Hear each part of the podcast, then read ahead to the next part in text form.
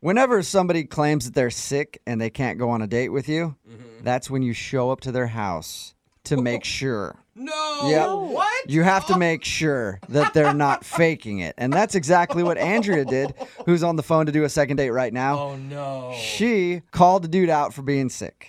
no. What? And now he's not calling her back. But apparently it worked out better than what it sounds like I'm saying. Andrea, what's up? How are you? Hey, Jubal. Hey, Brooke. How are y'all? Good. So why don't you tell us a little bit about the guy that you want to call today? What's his name? His name is Mike. Mike. Okay. And how did you meet Mike? We work in separate places. Uh, we were just at the same bar for an office happy hour. Um, Oh. And you thought maybe you could help merge companies. A little merger, huh? may- maybe. Uh, I was I was thinking more. You know, he could just do a, a feature on our next product. Uh huh. Okay. So, what'd you like about this guy?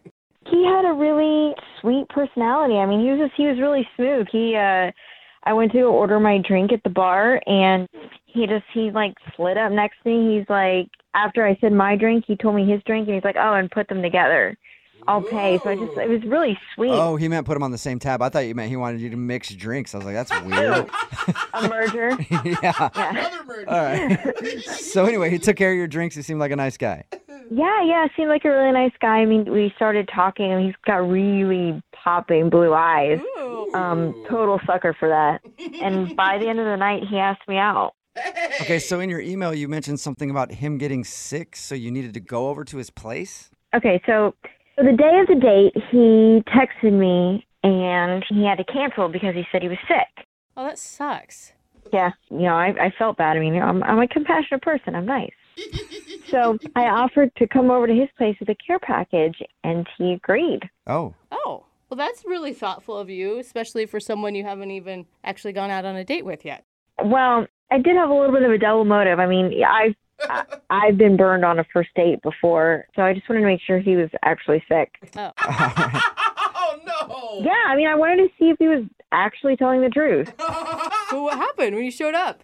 Um, I, I knocked on the door and he opened it. And he was he was actually sick. I mean, yeah, he looked he looked terrible. Oh mean- no. that's what you want to hear from somebody who's interested in you. Man, you look terrible. You were lying. Yeah, he looked he looked worse than terrible.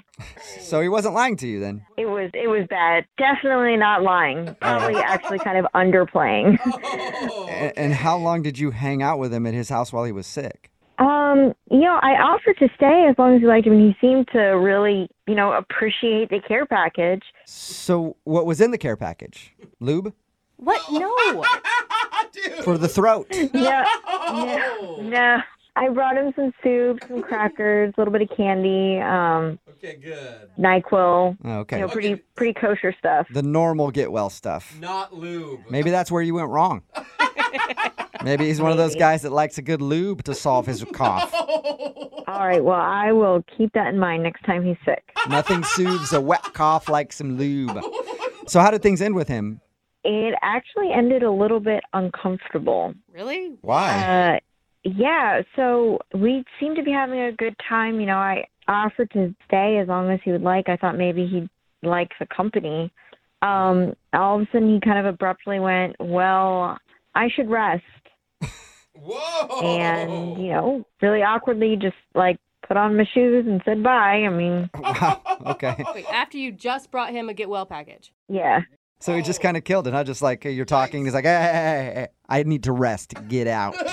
it wasn't that rude, but he did motion towards the door like you need to leave. Whoa, Wow. Okay. Okay. Jeez. Did you feel like he was angry or he was just uncomfortable because he was sick? It's kind of hard to tell. I mean, he was sick, so I'm just hoping he was in a bad mood. Yeah. And have you talked to him since then? No, he hasn't texted, he hasn't called. I mean, Not even like a thank you for the care package? nothing. Oh, Wow. Okay. So he's either blowing me off or his sickness got worse and now he's dead. oh my Well, god. at least you could take some solace in that. Like maybe it was a No. really bad cold and that's the reason he's not calling you back, not because you did something wrong. Yeah, maybe no. I mean, I'm just as confused as you are. I mean, he asked me out Right? Yeah. Yeah. And I show up to his house with a care package, and now I haven't heard from him. Oh That's no. kind of Okay. rude. So- That's weird. All right, well, we'll play a song, come back, call him, and find out if you got a second date or if you got ditched. Okay. All right, hang on.